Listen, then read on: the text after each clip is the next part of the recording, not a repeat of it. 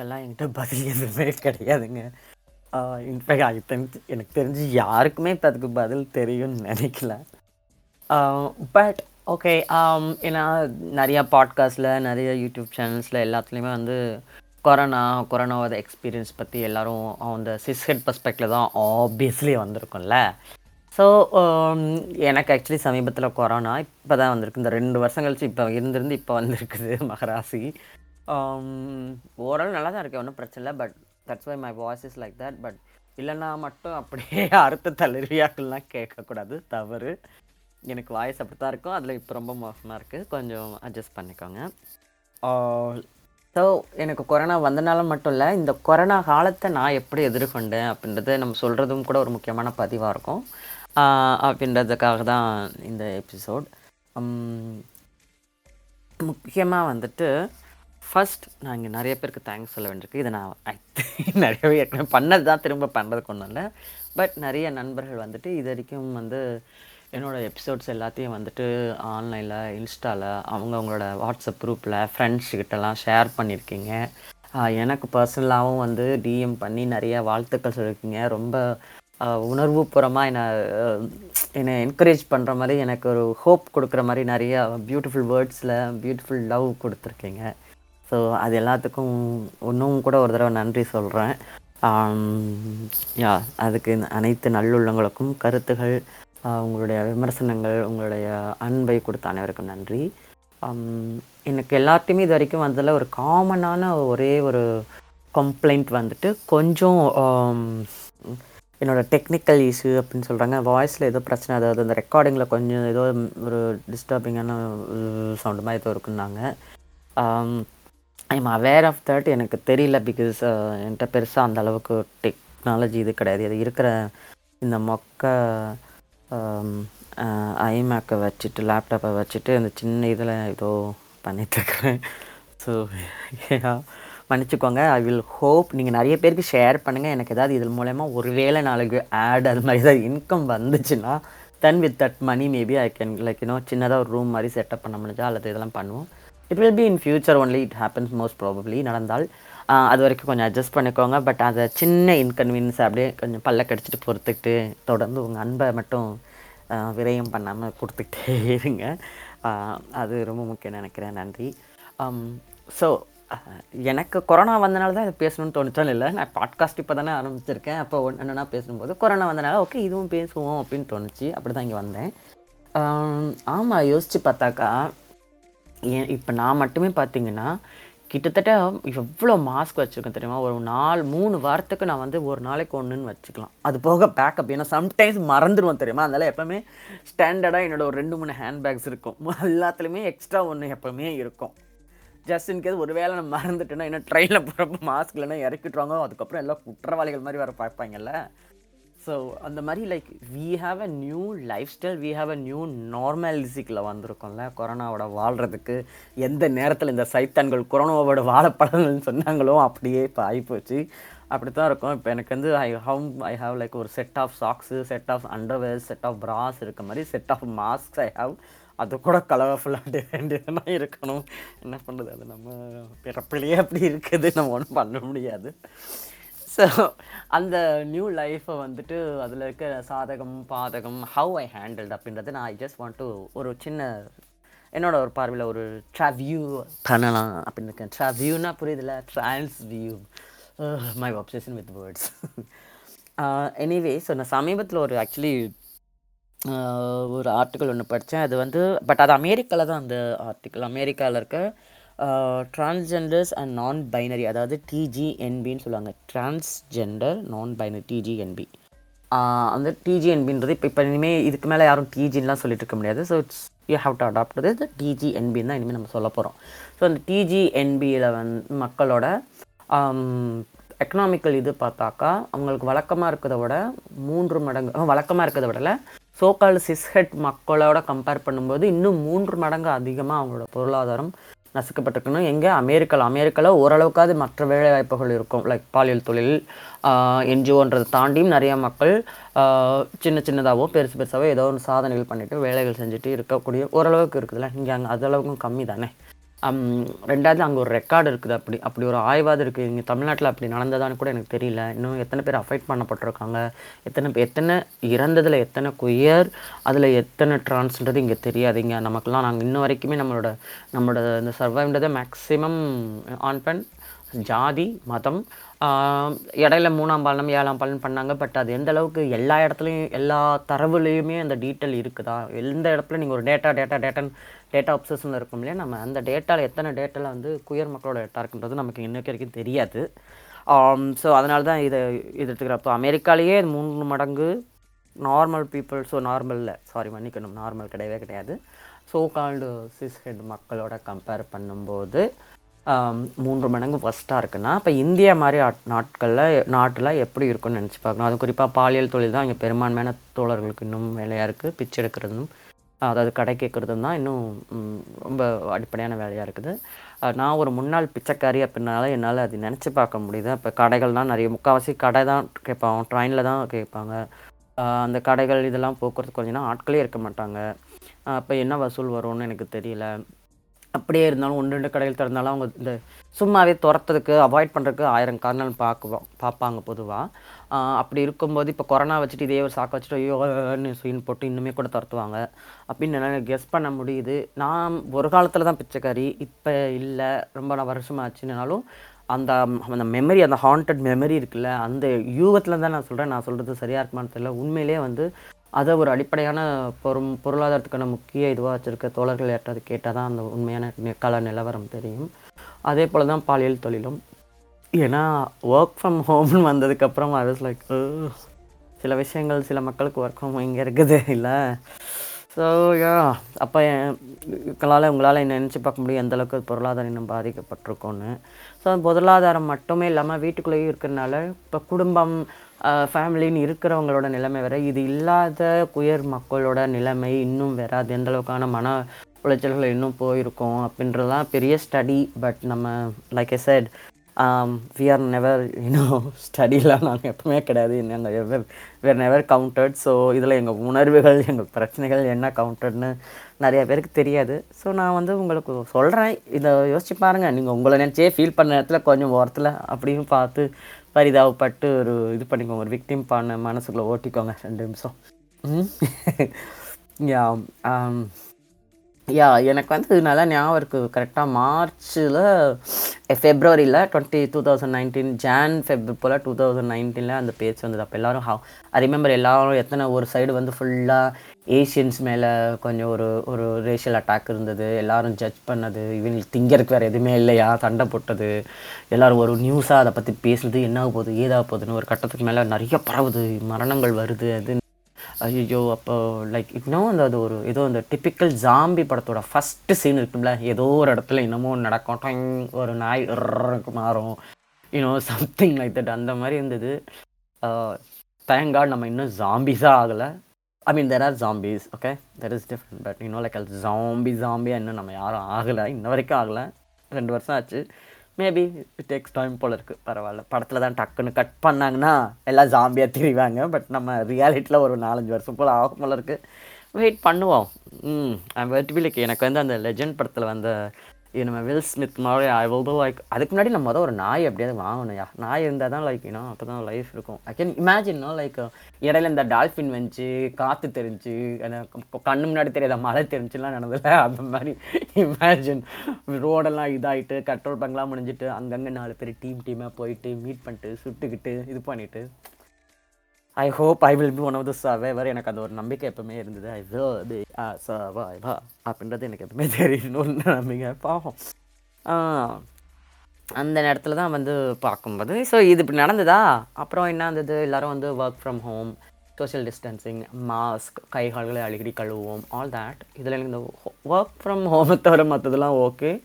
ஏன்னா இங்கே பெரும்பாலான திருநர் சமூகத்துக்கு வந்துட்டு work from home it's like இக்கனாட்டணும், வீட்டில் வந்துட்டு ஆன்லைனில் பெக்கிங் பண்ண முடியாது, ஆன்லைனில் செக்ஸ் ஒர்க் பண்ண முடியாது, மேபி ஆன்லைன் வீடியோ செக்ஸ் அந்த மாதிரி இன்னும் ரெட் ரூம் சேட்ஸ் அந்த மாதிரி வேணால் பண்ண முடியுமா இருக்கும்.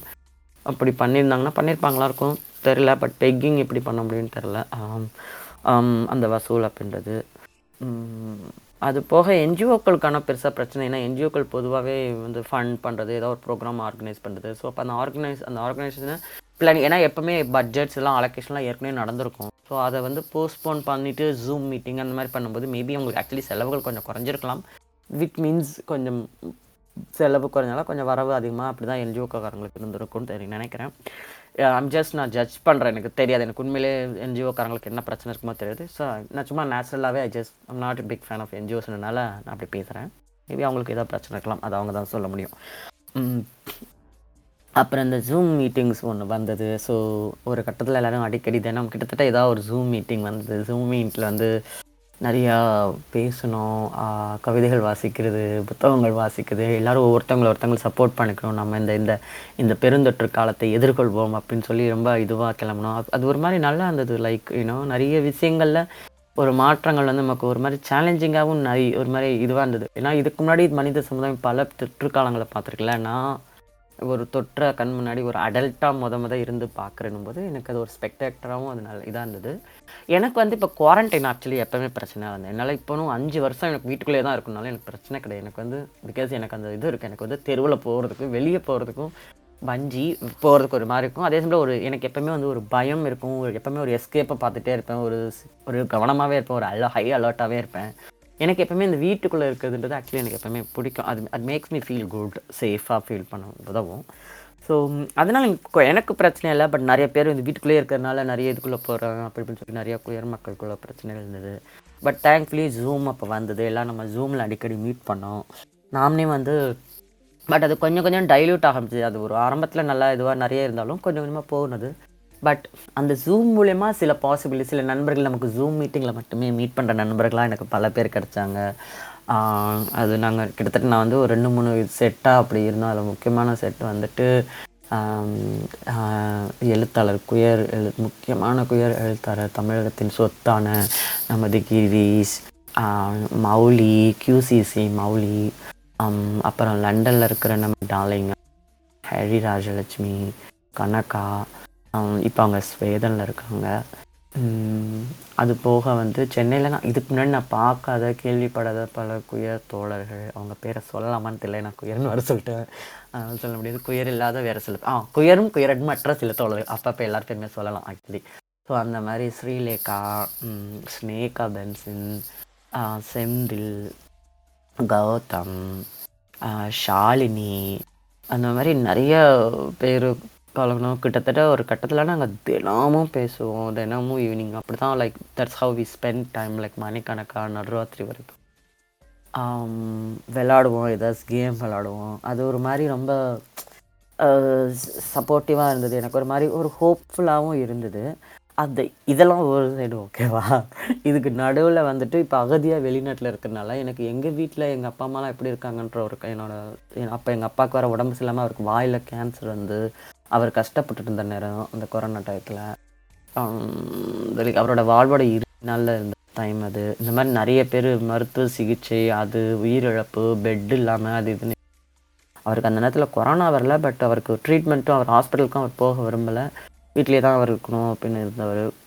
ஏன்னா because death is there. So he was like that's nothing can be done in hospital அப்படின்னு அவர் வீட்டிலே இருந்துட்டார். எனக்கு என்ன கவலையாக இருந்தது வந்து அக்காக்கள், ஏன்னா அவங்க எல்லாருமே வந்து ஃப்ரண்ட்லைன் ஒர்க்கர்ஸ், துப்புரவு தொழிலாளர்கள்.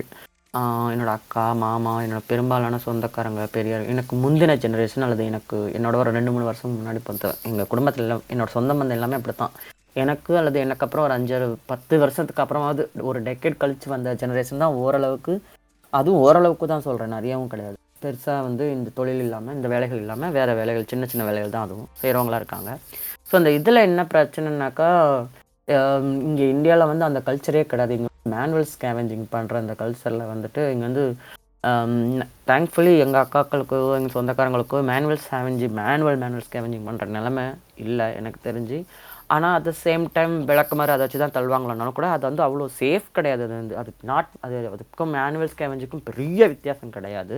தெரிக்கிறது, உடம்புல படுறது, துணிகளில் படம் இது பண்ணோம், அந்த அழுக்குகள்லாம் இருக்க தான் செய்யும், அந்த நாத்தங்கள் இருக்க தான், அந்த இன்ஃபெக்ஷன் இருக்க தான் செய்யும். இதில் வந்து நம்ம ஆளுங்க சும்மாவே தெரியும், மாஸ்க் அங்கிட்டு போகிறது, கண்ண மணிக்கு தும்புறது, மாஸ்க் போடாமல் இருக்குது, கழுத்துக்கு மாஸ்க் போடுறது, அந்த மாஸ்கையும் கீழே ரோட்டில் போடுறது அது எல்லாத்தையும் கொட்டுறதும் நாங்கள் தான். அப்படி வரும்போதும் சும்மாவே நீங்கள் சாதி இது பார்த்துட்டு தண்ணி தர மாட்டீங்க, இதோட இந்த கொரோனா வந்துச்சுன்னா இதெல்லாம் உங்களுக்கு ஒரு சாக்கு. ஸோ அதெல்லாம் நினச்சி எனக்கு கவலையாக இருந்தது.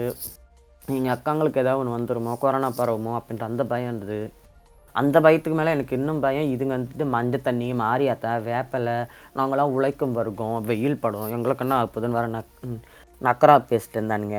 அது எனக்கு இன்னும் கடுப்பு. பட் நல்ல வேலையாக ரொம்ப நேரமாக ரொம்ப நாளாக அது வரலை. பட் எனக்கு அது எப்போவுமே பயந்துக்கிட்டே இருந்தேன் நான் தினமுமே. அது எனக்கு டிஸ்டர்பாக இருந்தது. பிகாஸ் எனக்கு ஒரு லக்ஸரி இருக்குது, இங்கே நான் வீட்டுக்குள்ளே இருக்கலாம், எனக்கு என்ன மாதம் கொஞ்சம் பணம் தராங்க, அதை நான் ஒப்பேத்துக்கலாம். அங்கே அந்த லக்ஸரி கிடையாது அவங்களுக்கு. They have to work. In fact அவங்க இன்னும் டபுளாக ஒர்க் பண்ணணும், இன்னும் டபுளாக ரிஸ்க் அவங்களுக்கு இருந்தது. அதுக்கான ரெகக்னேஷன் கிடையாது. இந்த பக்கரிங்க என்ன ரெகக்னேஷன்னா, துப்புரவு பணியாளர்களுக்கும் தூய்மை பணியாளர்களும் பேர் வச்சுட்டு துப்புரவுக்கும் தூய்மைக்கு நீ என்னத்த சம்மந்தம், இதில் என்ன இதாகிடுச்சோ அதில் என்ன இதாகிடுச்சுன்னு எனக்கு தெரில. அது எனக்கு பயங்கர கடுப்பு. உண்மையாலே செய்ய வேண்டியது ஒன்றுமே செய்ய, தேவையான பாதுகாப்பான உபகரணங்கள் எதையுமே கொடுக்காம வெறும் பேர் வைக்கிறது, ரோஜா பூ போகிறதுன்னு திரிஞ்சிட்டு இருந்தாங்க இந்த சைக்கோங்க. அது எனக்கு கடுப்பாக இருந்தது. பட் அதுக்கு மத்தியத்தில் சம்ஹவ் இந்த வேக்சின் ஓரளவுக்கு வந்துச்சா, சரி இவங்க வேக்சின் போடுவாங்கன்னா திரும்பவும் அதே மாரியாத்தா மங்காத்தான்னு பேசிட்டு போடாமல் இருந்தாங்க. அப்புறம் ஒவ்வொருத்தங்களையும் திட்டி திட்டி திட்டி போட வச்சேன். இடையில எங்கள் அக்காவுக்கு மைல்டு சிம்டமோட கொரோனா வந்து ஹாஸ்பிட்டல் போய் குவாரண்டைன் பண்ணி நல்லபடியாக வந்தது. இது வரைக்கும் நல்லபடியாக யாருக்கும் எந்த ஒரு கொரோனா பாதிப்பு பெருசாக எதுவும் ஆகலை. ஸோ இது வரைக்கும் okay. But like I said, இதுக்கு மேலும் எப்படி இருக்குன்னு தெரில. ஏன்னா இதுக்கப்புறம் தொடர்ந்து டெல்டா வேரியண்ட், அந்த வேரியண்ட், நியோ வேரியண்ட், இது அது ஒமேக்ரான் அப்படின்னு என்னென்னமோ வருது. இன்னும் எத்தனை எவ்வளோ வரதுக்கு ரெடியாக இருக்குது அடுத்தடுத்துன்றது தெரியல. ஸோ யா, இதுக்கு நடுவிலே தான் நான் ஓகே பேக் டு மீ. இதுக்கு நடுவிலே தான் நான் ஒரு தியேட்டர் ப்ளே பண்ணோம். பட் இன்ஃபேக்ட் எனக்கு 2018 நாங்கள் இங்கே எப்படின்னா தியேட்டர் பிளான் பண்ணுறதுனா நம்ம ரிஹர்ஸ் இதெல்லாம் பண்ணுறோம்னா புக்கிங் அடுத்த வருஷத்துக்கு நடந்துடும்.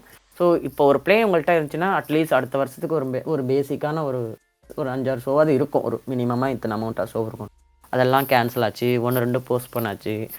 கொஞ்சம் லேட்டாக திரும்ப ஒரு வருஷம் கழிச்சு 2020லையோ 2021 இது பண்ணும்போது திரும்ப இவங்க இதை கொண்டு வந்துட்டாங்க. அதாவது 50 பேர் தான் மேக்ஸிமம் வரலாம் அந்த மாதிரி. அப்போ சீட் ஆட்களோட எண்ணிக்கையும் கம்மி. ஸோ யா, அந்த மாதிரி தான் கொஞ்சோண்டு அப்பப்போ 1-2 ஷோஸ் பண்ணதோட சரி. ஸோ இப்படி தான் போயிட்டு இருந்தது. இதுக்கு நடுவில் அகைனா முக்கியமான ஒரு விஷயம் நடந்தது. அதுக்கு பெயர் கிளப் ஹவுஸ்க்கு வந்தேன். பட் கிளப் ஹவுஸ் வரதுக்கு முன்னாடி நான் இன்னொரு விஷயம் ஃபீல் பண்ணுறேங்க. எனக்கு உண்மையிலே ஃபீலிங்காக இருக்குது எனக்கு தெரியுமா இந்த. பிகாஸ் லைக் ஐ செட், எனக்கு குவாரண்டைன்லாம் ஒரு மேட்டரே கிடையாது. யாரையும் இப்போ பார்க்கலன்னா எனக்கு ஓகே. எனக்கு தெரிஞ்சு வீட்டில் பேசிக்கலாம் எல்லாம் இருக்குதெல்லாம் எனக்கு ஓகே. 5 நிமிஷத்துக்கு ஒருத்தருக்கு ஜன்னலை திறந்துட்டா போதும், காற்று வருது, கதவு மூடுது, எல்லாம் போதும், அப்படி இருந்துக்குவேன். ஆனால் எனக்கு ரொம்ப கஷ்டமாக இருக்குது என்ன தெரியுமா. ஸோ இங்கே யூரோப்பில் பார்த்திங்கன்னா எல்லா இடத்துலையும் ஹக் பண்ணும்போது இந்த லெஃப்ட் சீக்கு ரைட் சீக்கு இப்படி இப்படி பண்ணிப்பாங்க இல்லையா, அது மாதிரி 2 தடவை பண்ணுவாங்க. ஸ்விட்சர்லாந்தில் மட்டும் it's thing that we do 3 times. இப்படி 1, 2, 3 அப்படி பண்ணுறது. ஸோ எனக்கு இதான் அந்த 3 தடவை பண்ணுறதுக்கு ஏன்னா சம்டைம் அது ஆக்வர்டாக இருக்கும். 2 பண்ணுவாங்க, பட் ஸ்விஸ்காரங்க 3 பண்ணும்போது நம்ம இப்படி எடுப்போமா, ஸோ அது ஒரு மாதிரி இதுவாக இருக்கும். ஸோ அந்த இதுக்கு நான் ஓரளவுக்கு பழகி இப்போ நான் 3 இது எனக்கே வந்துருந்தது. இப்போ பார்த்தா கிட்டத்தட்ட இந்த 2.5-3 வருஷமாக like like nobody hug anymore, there is no hugs anymore. I mean இப்போ ரொம்ப ஒரு 2-3 மாதமாக போல் யாராக மீட் பண்ண அந்த கிறிஸ்மஸ் போகிறப்ப எல்லாருக்கும் ஓகே வேக்சின் போட்டிருக்கா, டபுள் வேக்சின் முடிஞ்சு ஆலர்ஸ் அப்படின்னும்போது ரொம்ப க்ளோஸ்ட் ஃப்ரெண்ட்ஸு நெருக்கமான ஃபேமிலிக்கு மட்டும் அப்படி கொடுத்துக்கிறோம். யா, பட் ஸோ கால்டு அந்த 3 ஹக்ஸ் ஹேபிட்டு கிட்டத்தட்ட போன மாதிரி ஆயிடுச்சு. ஏங்க 3 வருஷம் நான் பர்த்டே இந்த அடுத்த வருஷம் இந்த வருஷம் வரப்போது மார்ச் 25. அதில் I don't know what party I am going to have. It won't be like, real cake cutting, hug cutting, eatifying, dancifying, drinkifying party. Just going to be like a sad online hi, miss you, love you, birthday. Oh, அந்த மாதிரி பர்த்டேவாக தான் அது இருக்க போகுது. So I miss that very badly.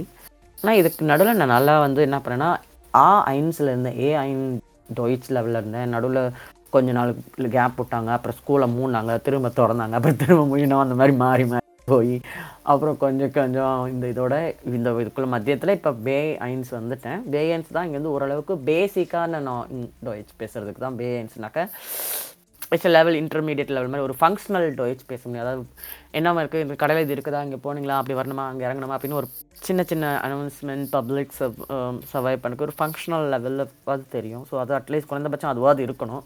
So கிட்டத்தட்ட இப்போ நான் இங்கே வந்து 4 வருஷம் இப்போ தான் நான் இந்த லெவலுக்கே வந்திருக்கேன். துவைச்சு அந்த மாதிரி ஒரு ஸ்வீரிகர் ஆக ஸோ அவ்வளோ கஷ்டமான அந்த மொழியில் இப்போ இங்கே வந்திருக்கேன். இந்த வெள்ளிக்கிழமை நீங்கள் இன்றைக்கி இதை இந்த எபிசோடு கேட்கும்போது நான் அங்கே உட்காந்துட்டு எக்ஸாம் எழுதிட்டுருப்பேன். யா ஸோ அந்த லெவலுக்கு வந்திருக்கேன். இதுக்கு நடுவில் நான் பாட்காஸ்ட் ஆரம்பிச்சிருக்கேன். வெல் பாட்காஸ்ட் வந்து க்ளப் ஹவுஸ்க்கு தேங்க் பண்ணாமல் I can not come to podcast all come there. So இதுக்கு நடுவில் வேக்சின் வந்து நானும் ஒரு வேக்சினும் போட்டு 2 வேக்சின் முடிஞ்சு இப்போ கொரோனாவும் ஆகிட்டு உட்காந்துருக்கேன்.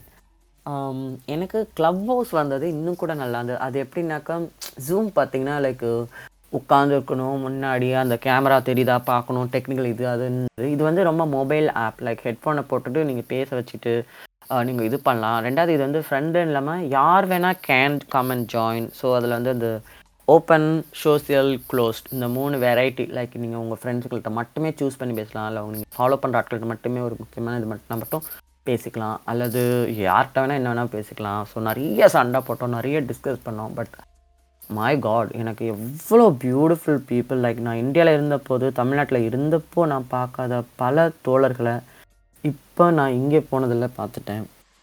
எனக்கு இப்போ அவங்கள ரொம்ப சில பேர்லாம் இப்போ நேர்லேயே பார்த்து பழகின அளவுக்கு ஒரு நல்ல க்ளோஸ் ஃப்ரெண்ட்ஸ் நிறைய பேர் இருக்காங்க. வேறு வேறு நாடுகள்லேருந்து இருக்காங்க, வேறு வேறு கல்ச்சர்லேருந்து இருக்கிறாங்க, வேறு வேறு ப்ரொஃபஷ்னல்லேருந்து இருக்காங்க. நான் நிறையா கற்றுக்கிட்டேன், நான் என்னை வளர்த்துக்கிட்டேன். ஐ ஹோப் நான் ஒரு சில விஷயங்களை மற்றவங்களுக்கு ஷேர் பண்ணிருப்பேன் நினைக்கிறேன். நான் வந்து இந்த டிக்டாக்கு, யூடியூப்பு அந்த மாதிரிலாம் வந்தப்பெல்லாம் எத்தனையோ பேர் வந்து நீங்கள் ஏன் டிக்டாக் பண்ணலாம்ல, நீங்கள் யூடியூப் பண்ணலாம்ல, டப் மாஷ் பண்ணலாம்ல அந்த மாதிரிலாம் வந்தப்போ ஐ டோன்ட் நோ லைக் எனக்கு அது என்னமோ ஒரு மாதிரி டாக்ஸிக்காக தான் இருந்தது. அப்போ அது டாக்ஸிக்காக இருந்தது, இப்போ நான் இருக்கிறது ஆக்சுவலி இதோட டாக்ஸிக்காக இருக்குது. அதுக்கு நான் வரேன். ஸோ யூடியூப் அதெல்லாம் பண்ணுறதுக்கு எனக்கு அதுக்கு நல்ல கேமரா இருக்கணும், நல்லா ஸோ நல்ல எக்யூப்மெண்ட் இருக்கணும், அதுக்கு எப்போவுமே வந்து இதுவோட பண்ணணும், நான் ஈஸியாக அது இதுன்னு சொல்லிட்டு டூ மச் ஒர்க் அப்படி என்ன எனக்கு அப்படின்னு விட்டுருந்தேன். பட் இப்போ வந்துட்டு இந்த பாட்காஸ்ட் வந்து நான் வந்து பாட்காஸ்ட் மற்ற எனக்கு பாட்காஸ்ட் இருக்குன்னே தெரியாது. ஆக்சுவலி பாட்காஸ்ட்னால் ஏதோ சூரியன் எஃப்எம், சந்திரன் எஃப்எம் மாதிரி ஏதோ வச்சுருப்பாங்க அவங்க, ஒரு யூனோ லைக் டிப்பிக்கல் ஸ்டுடியோ அவங்களாம் வச்சுருப்பாங்க, அவங்க மட்டும் தான் பண்ணாங்க. அந்த மாதிரி தான் தோணுச்சு. ஸ்பாட்டிஃபையே எனக்கு எது சாங்ஸ் தான் கேட்கலாம் அப்படின்னு எனக்கு தெரியும், பாட்காஸ்ட் ஒன்று இருக்குன்னு தெரியாது. ஸோ இங்கே வந்து தேங்க்ஸ் டு கிசாமி, எஸ்விகே ஆட்கள் அவங்க வந்துட்டு இது மாதிரி 2-3 தடவை சொல்லுவாங்க. அப்புறம் கடவுள் சைத்தன் கூட 2-3 தடவை சொன்னாங்க. அப்புறம் தான் தோணேன் அது பண்ணேன். அப்புறம் கொஞ்சம் டெக்னிக்கல் சப்போர்ட் பண்ணாங்க. இப்போ வந்து ஹரிஸ் வந்து எனக்கு நான் ஃபஸ்ட்டு யூஸ் பண்ணுற அந்த ஸ்மைலி டாக்ஸோட லோகோவை எனக்காக உடனே பண்ணி கொடுத்தது. அது இப்போ வரைக்கும் நான் அப்படி தான் வச்சுருப்பேன் என்றென்றும். அதுக்கு பிறகு வந்து பார்த்திங்கன்னா என்னோடய ஒவ்வொரு எபிசோடுக்கும் முதல் 2-3 எபிசோட் நான் பண்ணேன். அப்புறமேட்டு தான் பார்த்துட்டு இதுக்கு ஒன்றும் லாய்க்கு இல்லை, இது பேசதான் லாய்க்கு, ஒரு லோகம் பண்ண தெரியலன்னு சொல்லி என் அன்பு கடவுள் எனக்காக ஓடி வந்து அவரே வந்து எனக்கு பூமர் டாக்ஸ் கடவுள் அவர்கள் இதை எனக்காக பண்ணி கொடுக்காரு. இப்போ நான் கேட்டால் ஒரு எபிசோடு ரெடி ஆகிடுச்சுன்னா டைட்டில் கொடுத்தா போதும், எங்கள் அண்ணன் அடுத்த நாளே பண்ணி கொடுத்துருவாரு. அந்த மாதிரி தோஸ்து. ஸோ இந்த மாதிரி நல்ல சப்போர்ட்டிவான ஹெல்த்தியான ஃப்ரெண்ட்ஸ் எனக்கு நிறையா கிடைச்சாங்க. நான் வந்து ஒரு மாதிரி சேடாக இருந்தேன்னா எப்படி இருக்கேன் என்னென்னு கேட்குறதுக்காக எனக்கு சில ஃப்ரெண்ட்ஸுங்க இருக்காங்க.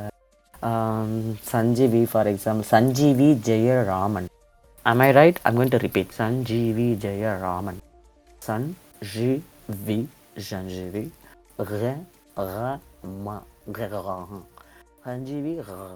சஞ்சீவி சஞ்சீவி ஜெயராமன். அவரை பேரை 2-3 தடவை தப்பாக சொல்லிட்டு ரொம்ப ஃபீல் பண்ணார் டோலர், அதனால் சொன்னேன். ஸோ இந்த மாதிரி நிறைய நல்ல அன்பு நீ கார்த்தனி தோலை, எரிசனி கொற்ற வைத்து அந்த மாதிரி ஆட்கள். இப்போ சமீபத்தில் தென்றல், நவீன் இந்த மாதிரி நிறைய தோழர்கள், ரம்யா சதாசிவம் அவங்களாம் வந்துட்டு எனக்கு ஃபேஸ்புக்கில் தான் அவங்களோட ட்ராயிங் ஆர்டிஸ்டாக தெரியும். அவங்க அவ்வளோ அழகாக பேசுவாங்க, அவ்வளோ ஸ்வீட் அண்ட் கைண்டாக சப்போர்ட்டிவான நபர்ன்றதெல்லாம் அவங்க தான் பார்க்குறோம்.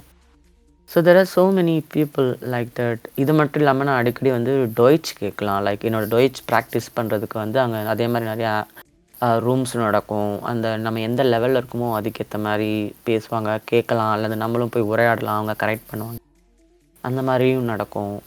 இது போக சில அமெரிக்கன் இது இந்த யூனோ இந்த ஆக்டர்ஸ் அவங்க எப்படி உங்களை இது பண்ணிக்கலாம் அந்த மாதிரி சம் சஜஷன்லாம் கொடுப்பாங்க. But never help me, but you know I try to listen because it's very American centric. இங்கே சுச்சுவேஷன் லைக் டோட்டலி டிஃப்ரெண்ட், அதுன்னு ஹெல்ப் யூ ரியலி இல்லை. ஸோ அந்த மாதிரி நிறைய இருந்தது.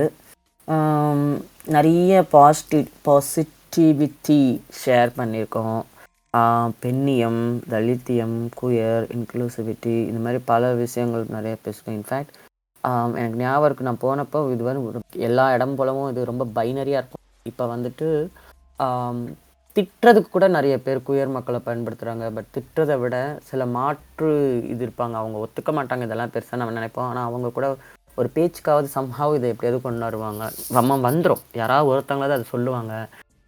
கொஞ்சம் குயர் இன்க்ளூசிவாக இருக்கிறதுக்கான ஒரு ஜென்யூனான முயற்சியை நான் பெரும்பாலும் ஓரளவுக்கான சிஸ் ஹெட்டுகள்கிட்ட அங்கே இருக்கிறத நான் பார்க்க முடியுதுன்றதை தாண்டி அது வந்து இப்போ ஒரு நார்மலைஸ் பண்ணப்பட்ட, லைக் யூ கேனாட் இனிமேல் இதுக்கு மேலே வந்து நீங்கள் குயர் அப்படின்றத ஒன்று அவாய்ட் பண்ணாமல், அதை அட்ரெஸ் பண்ணாமல் உங்களால் அவாய்ட் பண்ணவே முடியாது. லைக் யூ கேனாட் ஹேவ் லைக்கில் ஒரு நாளைக்கு ஒரு 5-6 ரூம் நடக்குது, நிறைய ரூம் நடக்குது பேசிக்லி.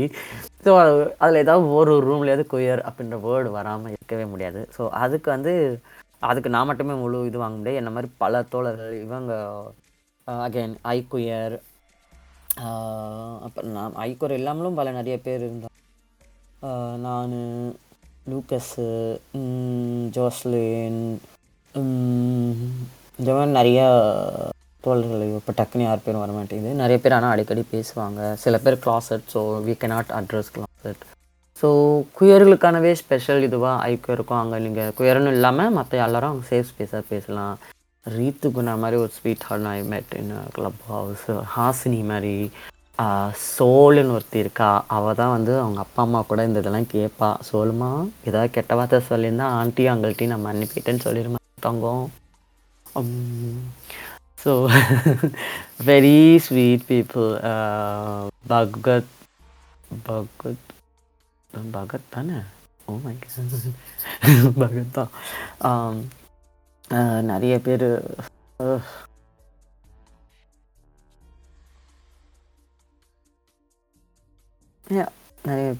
சாரி கொஞ்சம் இமோஷன் ஆகிட்டு.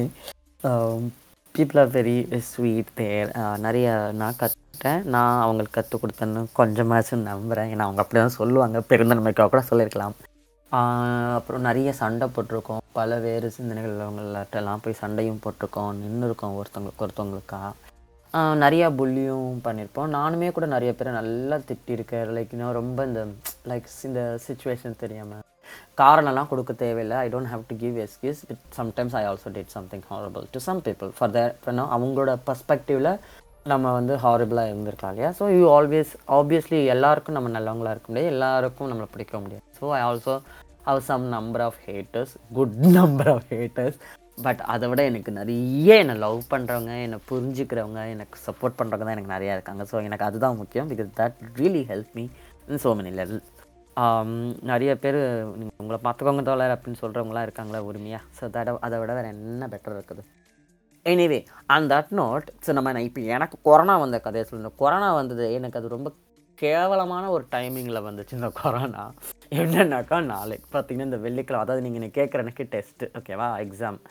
அப்போ அதுக்கு முன்னாடி இருக்க அந்த 4 நாள் தான் எனக்கு ரொம்ப குரூசியலான டைம். நான் அப்போ என்ன இது எனக்கு வந்து இதுக்கான அந்த கிளாஸ் வந்து ரொம்ப கரெக்டாக அந்த வெறுமனே மாடல் டெஸ்ட் அது ப்ராக்டிஸ் பண்ணுறது. அப்படி நம்ம ப்ராக்டிஸ் பண்ணும்போது எப்படி இது தவறாச்சு, இது சொல்லு, இது பண்ணணும், அப்படி புது வார்த்தைகள் கற்றுக்கலாம். இல்லை இந்த இன்னும் நிறைய எக்ஸ்பிரஷன் இருக்கும்னா ஒரு மொழி கற்றுக்குறோம்னா இந்த மாதிரி ரொம்ப குரூஷியலான டைம். இப்போ வந்து இது வந்து தொலைஞ்சிருக்கு. அதை விட முக்கியமான சிச்சுவேஷன் இருக்குது, அதை நான் சொல்கிறேன்.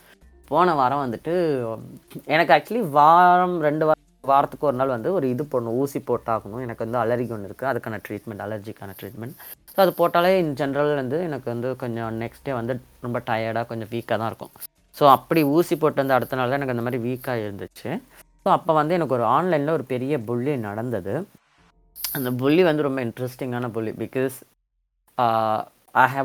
அந்த டயத்தில் எனக்கு வேறு சில பிரச்சனை இருந்தது. சில பேர் என்னை வந்து அப்யூசர் ஆலைன்னு என்னை கூப்பிட்டாங்க, சில பேர் என்னை எப்போவுமே புல்லின்னு கூப்பிட்டாங்க, சில பேர் என்ன அப்யூஸ்ன்னு சொல்லுவாங்க, சில பேர் என்ன ஓக்குன்னு சொல்லுவாங்க, எலீட்டுன்னு சொல்லுவாங்க. ஏன்னா coming from a scavenger family, coming from a first grad generation grad, coming from a ex beggar, and now if you call me elite, I mean isn't it a growth? I'm always happy if you call me elite. But புல்லின்னு சொல்லும்போது கொஞ்சம் கஷ்டமாக இருக்கும். Because you know what bully means, நம்மளை எவ்வளோ பேர் புல்லி பண்ணியிருப்பாங்க. சரி, ஒவ்வொரு மனிதர்களும் லைக் யூஆர் இண்டிவிஜுவல் நம்ம நினைக்கிறோம். பட் அந்த இண்டிவிஜுவலாக ஒரு பர்சனலாக நம்ம வளர்றதுக்கு பின்னாடி நிறையா இருக்குல்ல. நம்மளோட பேரண்ட்ஸ், நம்ம வளர்ந்த ஊர், வளர்ந்த தெரு, நம்ம படித்த படிப்பு, நம்ம teachers, classmates, society, abusers, rapers, all those bullies at you mat, அவங்கெல்லாம் சேர்த்து தானே நம்ம ஒரு பர்சனாக இருக்கிறதுக்கு இது. ஸோ தெரியல, ஒரு வேளை எப்பவுமே don't know what bully means. They think எதை எடுத்தாலும் புள்ளி, எவனாக இருந்தாலும் புள்ளி, எதை எடுத்தாலும் புள்ளின்னு தெரிவாங்க போல இருக்குது. ஸோ சொல் அந்த மாதிரி வார்த்தைகள் வரும்போது கொஞ்சம் கஷ்டமாக தான் இருக்கும் ஃப்ரெண்ட்ஸ், ஆல் தட். ஆனால் சம்மந்தம் இந்த ரெஜினால் ரெகினோ தான் எப்போவுமே அந்த மாதிரி பேசுவாங்க. அவன் பேசி அவன் அந்த புலி தேசியத்தை எதிர்க்கிறவங்களெல்லாம் திட்டுவான். அவன் பார்க்குற எல்லாரையும் திட்டுவான். தலித் பேசுனவன் திட்டுவான், பெரியாரையும் பேசுவன் திட்டுவான், அம்பேத்கரையும் பேசுனேன் பச்சை பேசுவான். அவனை எப்படி இன்னும் யாரும் அரெஸ்ட் பண்ணாமல் இருக்காங்க, அல்லது இந்த டீம் எப்படி என்கரேஜ் பண்ணுறாங்கன்னு தெரில. நான் போய் ஒரு கட்டத்தில் பொறுத்து பார்த்துட்டு நானும் அவங்கள்ட்ட நல்லா அவனுக்கு எத்தனை அசேசமாக திட்டியும் இருந்திருக்கேன். அப்போல்லாம் கூட அவன் எனக்காக எப்பவுமே ரூம் பண்ணுங்க. So out of nowhere இந்த சில பைத்தியங்களோட இதுக்கு பின்னாடி போயிட்டு அங்கே சொல்லி கொடுக்குறானுங்க. இவங்க உடனே வந்துட்டு ஏதோ ஒரு பிக்சர், பழைய ஃபோட்டோ நான் இதில் இன்ஸ்டாவில் போட்டதை எடுத்து வச்சுட்டு, நீ என்ன ப்ரா போட்டு, நான் வந்து அந்த சர்ஜரி நடந்துட்டு அந்த வயிற்றில் இருக்க ஸ்கார் இதுக்கு மத்தியத்தில் டு ஓன் மை பாடி என்னோட டு மை ஸ்லட் ஷேமர் அப்படின்னு சொல்லி அந்த ஃபோட்டோ நான் எத்தனையோ தடவை அதே க்ளப் ஹவுஸில் கூட வச்சுட்டு இருந்திருப்பேன்னு வச்சுக்கோங்களேன். டிபியா திடீர்னு இவன் அதை எடுத்துகிட்டு வந்துட்டு என்னை பறத்து விடியா முண்டை நார வேசா ஆசா ஊசா அதெல்லாம் பேசி பண்ணிட்டு இருந்தான் வழக்கம் போல். எனக்கு பிரச்சனை இல்லை.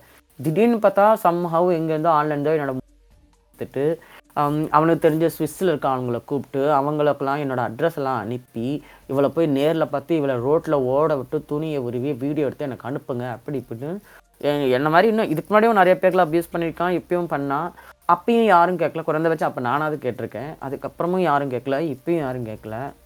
அப்போ கூட எனக்கு பெருசாக தெரில. அவனை திட்டிட்டு விட்டுட்டோம். நெக்ஸ்ட்டே வந்து இந்த தமிழ் தேசியவாதிகளே சில பேர் வந்து என்ன இருந்தாலும் தோழர்கள், குயர் மக்கள் நம்ம கூட இருந்தவங்க, எனக்காக பேசினவங்களே கூட ரெஜினால்டு வந்து குழந்தை அவன் தான் கரெக்டு அப்படின்ற மாதிரி பேசும்போது நான் இன்னும் உடஞ்சி போயிட்டேன். பிகாஸ் எனக்கு ரொம்ப கஷ்டமாக இருந்தது. இதுக்கு நடுவில் நான் ரொம்ப மன உளைச்சல் போனேன்னா அப்போ தான் நான் சொன்னல இந்த ஊசி போட்டதுனால தான் உடம்பும் சரியில்லை. சரி, இந்த ஸ்ட்ரெஸ்ஸில் தான் உடம்பு சரியில்லைன்னு பார்த்தா வெள்ளிக்கிழமை எடுத்து மூஞ்ச உரிச்சுன்னா ரத்தம் ஒரு 4 பாட்டில் ரத்தம் வருது.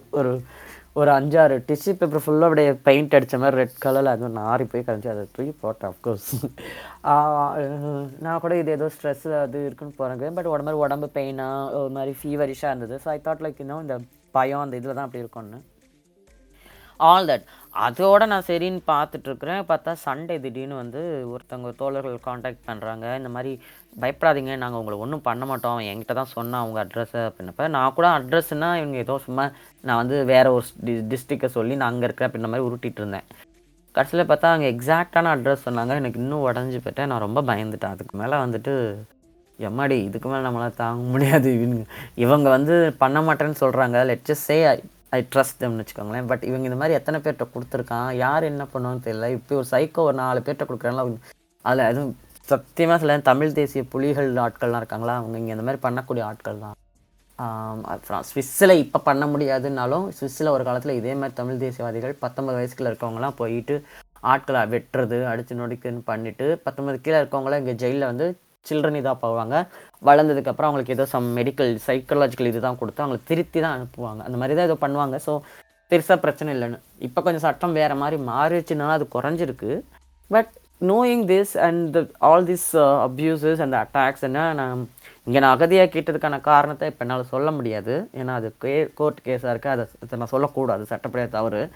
ஸோ பட் எதனால இதுலேருந்து நம்ம தப்பிச்சு வந்திருக்கோம், என்ன இதுலேருந்து இங்கே வந்திருக்கோம், ஒரு பாதுகாப்பாக இங்கே உணர்கிறோம் அப்படின்னு நினச்சா ஒரு 4 வருஷம் கழிச்சு திரும்ப இதெல்லாம் வந்தால் அது உங்களோட பழைய நினைவுகளுக்கு போகுது. என்னால் கண்ட்ரோல் பண்ண முடியல, என்னால் அடக்க முடியல, இதுக்கு மேலே உடம்பு பதறுது, கைகால் நடுங்குது, திரும்ப அந்த பழைய சின்ன வயசில் இருந்த அந்த பிரச்சனைகள்லாம் திரும்ப மீண்டு வருது. ஒரு மாதிரி உடஞ்சி போயிட்டேன். அந்த உடஞ்சி போயிட்டேன். எனக்கு என்ன பண்ணதில்லை. அப்புறம் நண்பர்கள்ட்டெல்லாம் பேசுகிறேன், நீங்கள் வந்து ஏன் உங்கள் லாயர்கிட்ட பேசுங்க அப்படின்னு.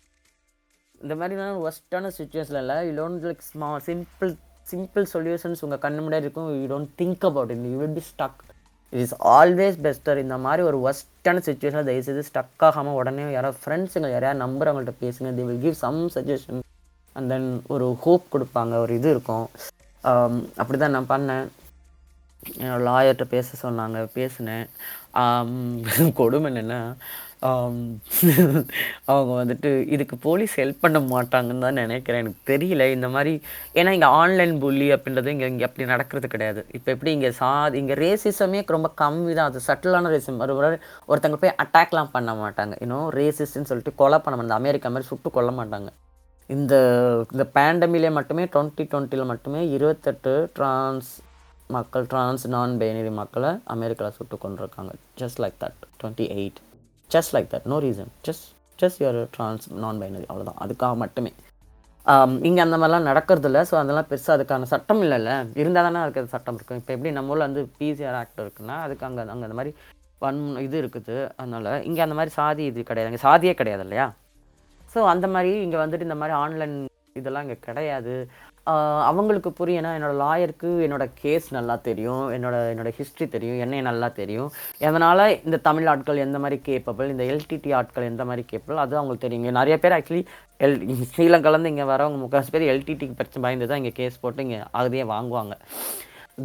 ஸோ அதனால் அவங்களுக்கு அதை பற்றி ஒரு ஐடியா தெரியும். அப்போ அவங்க புரிஞ்சிட்டாங்க. பட் அவங்க என்ன சொன்னாங்கன்னா, எனிஹவ் நீங்கள் போலீஸ்க்கு எமர்ஜென்சி கால் பண்ணாங்க. ஸோ நான் பண்ணேன். ஒன்று ஃபஸ்ட்டு அவங்களுக்கு வந்து இங்கிலீஷ் புரியாது. நான் வர அழுதுட்டு அந்த பதட்டத்தில் இருக்கிறோம் இல்லையா, அவன் வந்து ரொம்ப நான் அழுது புரியல, like I don't understand, can you repeat, I don't understand, can you repeat, I don't understand, can you repeat. ஏமா சலிக்காமல் அந்த ரெக்கார்டட் வாய்ஸ் மாதிரி பேசுகிறாங்க ஐயா. எனக்கு அவங்க இந்த மோர் ஹீ சேஸ்னா எனக்கு இந்த மோர் ஐப்ரோ லைக் ஏன்னா இப்படி சோதிக்கிறேன் நேரம் கட்டுற நேரத்தில்னு ஐயோப்பா அப்படின்னு அழுகிறேன், இன்னும் அழுகிறேன். அப்புறம் you know like at some point உங்களுக்கு எவ்வளோதான் இருந்தாலும் you have to pull yourself together because this will go forever and he will just they don't understand. அவங்களுக்கு என்னோட இங்கிலீஷே பாதி புரியல, அதுக்கு மத்தியத்தில் இதை சொல்லி இது அழுகையோட ஒரு மொழியாக இழுத்து போராடி சொல்லி முடித்தா, ஓகே நீ சொன்னது எதுவும் எனக்கு புரியல, ஏறி நான் இன்னொருத்தவங்களுக்கு கொடுக்குறேன்னு இன்னொரு பெண் வந்தாங்க. அப்புறம் நான் வந்து கூகுள் ட்ரான்ஸ்லேட் பண்ணி ரேப்பு நேக்கடு அதுக்கெலாம் அந்த டொயிட்ச் வேர்டு சொன்னதுக்கப்புறம் ஓகே ஹூ இஸ் ஹி, அவன் யார், நீ யார், இது ஏன் அது ஏன் அப்படின்றாங்க. எனக்கு வந்துட்டு அது சொன்னால் அவங்களுக்கு புரிய மாட்டேங்குது. நீ ஏன்னா இங்கே வந்துட்டு ஒரு ப்ரா போட்டு ஃபோட்டோ போடுறது வந்து லைக் தே டோன்ட் ஜஸ்ட் அவங்க they just don't get it. Bra போட்டு ஃபோட்டோ எடுத்து அதில் என்ன இருக்குது, இங்கே எல்லோரும் சம்மர் வந்தால் எல்லோரும் அப்படி தானே பீச்சில் படுத்துருப்போம், எல்லாருமே ஆத்தங்கரையில் எல்லாத்துலேயும் வரிசையாக ஆண்கள் பெண்கள் குழந்தைகள் எல்லாம் வரிசையாக படுத்து பீச்சில் காற்று வாங்கிட்டு இருப்பாங்க, படுத்துட்டு சுட்டு சாப்பிட்டுட்டு. அது வந்து ஒரு கிட்டத்தட்ட ஒரு சம்மரில் அது ஒரு family thing, it's a cultural thing. அது அந்த பக்கிக்கு தெரியாது. ஏன்னா அப்படி எடுத்த ஃபோட்டோ தான் நானும் அங்கே எடுத்தது தான் இங்கே போஸ்ட் பண்ணேன், அதை வச்சு தான் பண்ணுறான்னும் போது மொதல் அவங்களுக்கு அது புரியல. சரி அவன் என்ன நாடுன்னு கேட்டால் கனடான்ற, அவன் ஏன் இங்கே நாங்கள் பண்ண போகிறான்னா, இல்லை அவன் இங்கே இருக்க ஆளுங்களுக்கு என் அட்ரஸை கொடுத்துருக்கான் அப்படின்னாக்கா, அவன் ஏன் ஓ அட்ரஸ் கொடுத்தான்னு அவங்க என்கிட்ட கேட்குறாங்க. அதுதாங்க இந்த பிராணம், இது போட்டால் அவனுக்கு என்ன பிரச்சனைன்னு கேட்டாங்க. அதைத்தாம்மா நானும் கேட்குறேன் அப்படின்னாக்கா அவங்களுக்கு அது புரிய மாட்டேது. புரியலன்னு அவங்க என்ன சொல்கிறாங்கன்னா, திஸ் இஸ் இவ்வளோலாம் நான் எவ்வளோ எந்த அந்த படப்படப்பில் அந்த வகுத்தறிச்சில் பயத்தில் சொல்லிகிட்ருக்கேன், இவங்க கேள்வி கேனக்கு இது மாதிரி நோண்டி கேட்குறானுங்க. கேட்டு முடிச்சுட்டு திரும்ப சொல்கிறாங்க, ஓகே இது எதுவுமே எனக்கு புரியல, எனக்கு தெரிஞ்சு இது எதுவும் போலீஸ் ப்ராப்ளம் மாதிரி தெரில, நீ வேணால் போலீஸ் ஸ்டேஷனுக்கே நாளைக்கே போய் சொல்லு அப்படின்ட்டாங்க. சேர்றா அப்படின்னு பார்த்தா நான் முடிஞ்சு பார்த்துட்டு அவங்க என்ன சொல்கிறாங்கன்னா, பட் அவங்க சொல்கிறதுலேயே ஒரு லாஜிக் இருக்குது. ஏன்னா இங்கே குற்றங்கள் ரொம்ப கம்மி, அதுதான் நிஜம். குற்றங்கள் இங்கே யாரும் பண்ணவும் ரொம்ப யோசிப்பாங்க, ரொம்ப ரேராக திருடுறது அந்த மாதிரி தான். வயலண்ட் வந்து இங்கே ஆக்சுவலி கிட்டத்தட்டவே நுள்ளுன்னு நான் சொல்லுவேன். அது கூட எதுக்கு சொல்லணும்னா, அந்த டிவி ஆடில் சொல்லுவாங்களா 100% சொல்லக்கூடாதுன்றக்காக சும்மா 99.90% போடுவாங்கள்ல, அந்த மாதிரி அந்த கிருமிகளுக்காரான அந்த மாதிரி சொல்கிறேன், அதுக்காக சொல்கிறேன். ஸோ இங்கே என்னன்னாக்கா, இப்போ வீட்டுக்குள்ளே இரு, யாராவது கதவை தட்டினாங்கனாக்கா மட்டும் உடனே கால் பண்ணு அப்படின்னாங்க. ஸோ இந்த மாதிரி ஒரு பயத்தில் இருக்கும்போது அது யாராக சும்மா எதார்த்தமாக மெயில் வந்தவங்க கால் பண்ணால் கூட அப்போ நம்ம எமர்ஜென்சிக்கு கால் பண்ணலாம், அவங்க உடனே வந்துடுவாங்க. எமர்ஜென்சி கால் பண்ணால் like you know before you know they will be here somehow, I don't know how they do that, they will be here. அதை அவங்க சொன்னாங்க. அப்போ எனக்கு புரிஞ்சு, ஓகே எனக்கு என்ன தான் பயமாக இருந்தாலும் ஓகே இப்போ வீட்டில் இருக்கோம், இப்போ சேஃப் தான், நம்ம நாளைக்கு போகலான்னு பார்த்தா. And can you believe a country, அங்கே வந்து ஒரு நாட்டில் போலீஸ் ஸ்டேஷன் வந்து வாரத்துக்கு 3 நாள் மட்டும்தான் ஓப்பனாக இருக்கும். திங்கக்கிழமை, புதன்கிழமை, சனிக்கிழமை, வாரத்தில் இந்த 3 நாள் தான். சனி நேரம்லாம் கிடையாது, சனி நேரம்லாம் மூடி இருக்கும். திங்கள் புதன் வெள்ளி. திங்கள் புதன் வெள்ளிலையும் எப்படின்னு பார்த்தீங்கன்னா காலையில் 10 to 12, சாயந்தரம் 4 to 6, அவ்வளோதான். அந்த ஒரு நாளுக்குமே காலையில் 2 மணி நேரம், மத்தியானம் 2 மணி நேரம், அவ்வளோதான். அந்த 3 நாள் இப்படி தான் இருக்கும்.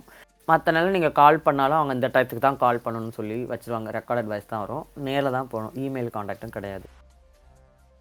ஸோ இதை பார்த்துட்டு அப்போ நம்ம திங்கக்கிழமை வரைக்கும் வெயிட் பண்ணணும், எனக்கு முடியல, இதுக்கு மேலே அந்த பதட்டம் தாங்க முடியாது, என்ன பண்ணலாம்மா என் ஃப்ரெண்டுங்கள்கிட்ட பேசல, அவங்க வந்து நீ வந்துரு இங்கே வா. அப்போ தான் நான் இது ரிலைஸ் பண்ண, ஏன்னா எனக்கு 2-3 நாளாக இந்த ஜுரத்தோடையே இருக்குமே, எனக்கு ஒரு டவுட்டு. ஏன்னா அதுக்கு நடுவில் தான் அந்த சஞ்சீவி ஜெயராமன் அவர்கிட்ட பேசினேன் இல்லையா, அவர் சொன்னார் தொண்டையை தான் கவ்வ மொதல் வேலையா. நான் யோசிச்சு பார்த்தா எனக்கு ஆக்சுவலி ஒரு மாதிரி தொண்டை தான் பிடிக்கிற மாதிரி தான் இருக்குது. நம்ம ஏதோ கொரோனாக்கு இவங்க கொடுத்த பில்டப்பில் பக்கு பக்குன்னு இப்படி இழுத்துக்கிட்டு கிடப்போன்னு நினச்சேன். நார்மலாக இருக்கிறோம், பட் ஒரு மாதிரி பாடி ஃபீவரிஸாக டயர்டாக இதுவாக இருக்குது. சரி இந்த ஸ்ட்ரெஸ்ஸில் அப்படி இருக்கான்னு நினச்சேன். சரி எதுக்கும் ஒரு செக்கப் பண்ணிக்கோ போகிறதுன்னு முடிவு பண்ணிட்டு இதை செக்கப் பண்ணி பார்த்துட்டு போயிடுவோம் அப்படின்னு போய் பார்த்தா கடைசியில் எனக்கு அதுவும் அங்கே போய் பார்த்தா அது ஒரு கொடுமை. நான் வந்து அப்பாயின்மெண்ட் புக் பண்ணிவிட்டு எல்லாம் போயிட்டேன்.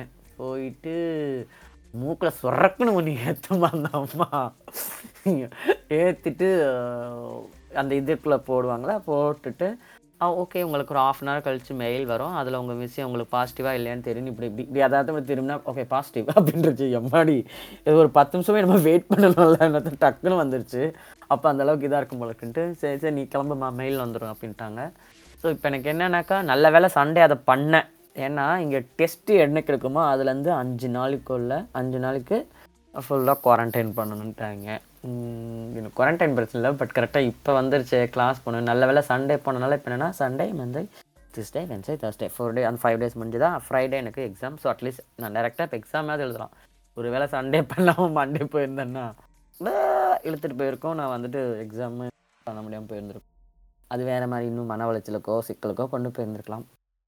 பட் இப்போ எனக்கு வந்து ஒன்றும் இல்லை, என்னோடய லாயர்ஸ்கிட்ட ஃப்ரெண்ட்ஸ்லாம் பேசினதில்லை, எனக்கு இப்போ அந்த பயம் இருக்குது. பட் ஆல்சோ என்னோடய நண்பர்கள் தொடர்ந்து பேசினது, இங்கே இருக்க பல ஈழத்தமிழர்களும் சொன்னது ஆமாம் இங்கே இருக்க புலி ஆட்கள் அந்த மாதிரி செய்யக்கூட வருதுலாம். பட் இன்னும் அவ்வளோ செய்ய இப்போ அது முடியாது. பிகாஸ் ஃபஸ்ட்டு அது அவங்க தேவர் ரிஸ்கிங் ஸோ மச். அது உனக்காக நீ ஏதோ ஒரு ஃபோட்டோ போட்டதுக்காக உனக்கு அவ்வளோ ரிஸ்க் பண்ண மாட்டாங்க. அல்லது அப்படியே பண்ணாலும் உனக்கு உடனே நீ ஃபஸ்ட் எடுத்தோடனே நீ கால் பண்ணிட்டுனா 3 நிமிஷத்துக்குள்ளே மேக்ஸிமம் 3 நிமிஷத்துக்குள்ள உங்க வந்துடுவாங்க. ரெண்டாவது நீ ரோட்டில் போகிறப்போ உனக்கு ஒன்று நினச்சினா உனக்கு எதாவது ஆச்சுன்னா இன்னொருத்தங்க யாராவது கால் பண்ணுவாங்க. ஏன்னா இங்கே அது ஒரு சட்டம் இருக்குது, ஒருத்தங்களுக்கு உயிர் பிரச்சனை இந்த மாதிரி ஒரு அட்டாக் இருக்கும்போது அங்கே இடத்துல பார்க்குற ஒருத்தங்க உடனே போலீஸ்க்கு இன்ஃபார்ம் பண்ணணும், இல்லை ஆம்புலன்ஸ்க்கு இன்ஃபார்ம் பண்ணணும். இதை பண்ணலைன்னா அவங்களும் குற்றவாளிகள். ஸோ அது ரொம்ப காலமாக இருக்க சட்டம் இருக்குது. ஸோ அது ஒரு பண்பு இங்கே, ஒருத்தங்களுக்கு ஒன்றுன்னா அப்படியே விட்டுட்டு ஓட மாட்டாங்க யாரும், இமீடியட்டாக கால் பண்ணுவாங்க எல்லோரும். ஸோ நானே அதை பண்ணியிருக்கேன், பார்த்துருக்கேன். ஒரு தடவை ரோட்டில் 2-3 தடவை நான் பார்த்துருக்கேன். ஒருத்தவங்க கீழே விழுந்து கிடக்கும்போது எனக்கு தெரிஞ்சு ஒரு 10-15 பேர் கால் பண்ணிவிட்டு அங்கெல்லாம் சுற்றி நின்று வந்தது வரைக்கும் பார்த்துக்கிட்டுலாம் இருந்திருக்கோம். ஸோ எனக்கு அந்த நம்பிக்கை இருக்குது, லைக் ஐ வில் பி ப்ரொடெக்டட்னு வச்சுக்கோங்களேன். பட் என்னோடய கவலை என்னென்னா அது என்ன மாதிரி கொஞ்சம் மென்டல் ஹெல்த் இஷ்யூ இருக்கவங்க, அந்த பயம், அந்த அந்த போஸ்ட் ட்ராமேட்டிக் இதுலேருந்து இருக்கிறவங்களுக்கு அந்த ஒரு பதட்டம், ஒரு ஹை அலர்ட் எப்பவுமே இருந்துகிட்டே இருக்கும் இல்லையா. அப்போ எவனாவது வந்து அட்டாக் பண்ணிடுவானோ, இது பண்ணுவானோ அப்படின்ற ஒரு, எனக்கு சும்மாவே பஸ்ஸில் போயிட்டுப்பேன், திடீர்னு ஒருத்தவங்க இருமுவாங்க, எனக்கு தூக்கி வாரி போடும், அப்படி பாடி ஒரு சர்க்காயிரும், அப்படியே எல்லாம் டும்க்குன்னு எல்லோரும் இப்படி பார்ப்பாங்கண்ணே அப்படின்னு, ஓவரால் ஏன் ட்ராமா பண்ணுறியா அப்படின்ற மாதிரியோ சம்திங். ஓகே ஸோ அந்த ஒரு இது தான் எனக்கு இருந்தது.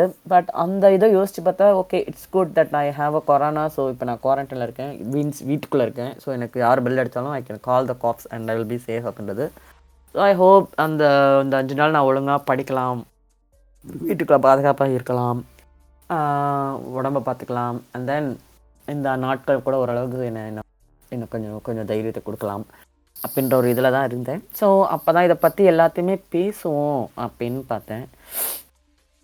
இப்போது சரி டைட்டிலில் ஏன் இப்படி வச்சுன்னு கேட்குறீங்களா, சொல்கிறேன். அது என்ன எனக்கு ஏன் அப்படி தோணுச்சுன்னா, இப்போ கொரோனா வந்துட்டு அதிக எண்ணிக்கையில் பரவிட்டுருக்குதா. ஸோ நேற்று என்னோடய ஃப்ரெண்டு ஒருத்தங்கள்கிட்ட பேசிகிட்டு இருந்தப்போ சொன்னேன் இந்த மாதிரி, அதாவது அவங்கள்ட்ட நான் முந்தானத்தே பேச வேண்டியது, எனக்கு கொரோனா பாசிட்டிவ் வந்திருக்கு, I am sick and I'm not in a good place to call anybody அப்படின்னு சொல்லிட்டு இப்போ நம்ம நாளை பேசலாம் அப்படின்னு சொல்லிட்டு நேற்று தான் பேசினேன் அவங்கள்ட்ட. அதுக்கு மொதல் நாள் பேசும்போது அவங்களுக்கு கொரோனா இல்லை, அடுத்த நாள் பேசுகிறேன் அவங்களும் வந்து எனக்கும் இப்போ கொரோனா சாரி அப்படின்னு ஹைஃபை சொல்லிட்டு அழுதுருந்தோம். அவங்க பேசிகிட்டு இருக்கும்போது வந்துச்சு லைக் இப்போ பாருங்களேன், இப்போ இருக்கிற கொரோனாவுக்கு நீங்கள் 2 வேக்சின் போட்டு பூஸ்டர் போட்டாலும் எனி ஹவ் கொரோனா வருது. அது முன்ன மாதிரி இல்லை. இப்போ 14 இல்லை, இப்போ 5, இங்கே வந்து 5 நாள் குவாரண்டைன் தான் போதும். ரெண்டாவது இப்போ கொரோனா வந்து சீரியஸாக இதாக இருக்குதுல்ல. அப்போ நான் தான் சொல்லிட்டு இருந்தேன், it's going to be like this. நம்ம பீரியட்ஸ் மாதிரி தான் இனிமேல் ஆகுது. Gender non cis het trans queer non binary எல்லாருக்குமே வந்துமான ஒரு பொதுவான ஒரு பீரியடாக இது இருக்க போகுது, லைக் பீரியட்ஸாக இது இருக்க போகுது. That I don't know, maybe ஃப்யூச்சரில் வந்து இட்ஸ் லைக் ஓகே 3 மாதம் ஒரு தடவை கொரோனா வந்துச்சா, ஓகே 3 மாதம் you're like corona free, and then you can be vulnerable. So உனக்கு வரலாம், அண்ட் தென் யூனோ. அப்புறம் அந்த 3 மாதம் முன்னாடி 6 மாதம் வந்துச்சுல, இப்போ 3 மாதமாக இருக்குது, மாதம் மாதமாக கூட வரலாம். So it's will be like okay மாதத்துக்கு 5 நாள் குவாரண்டைன், மேபி அது can be string to 3 days, you know. So I have a feeling in future it can be like our new periods. That 3 மாதத்துக்கு ஒருத்தையோ இல்லை 6 மாதத்துக்கு ஒருத்தையோ இல்லை மாதத்துக்கு ஒருத்தையோ எல்லாேருக்கும் கொரோனா வந்தே ஆகும். 3 நாளோ 5 நாளோ 1 வாரமோ வீட்டில் இருந்தே ஆகணும் அப்படின்ற மாதிரி.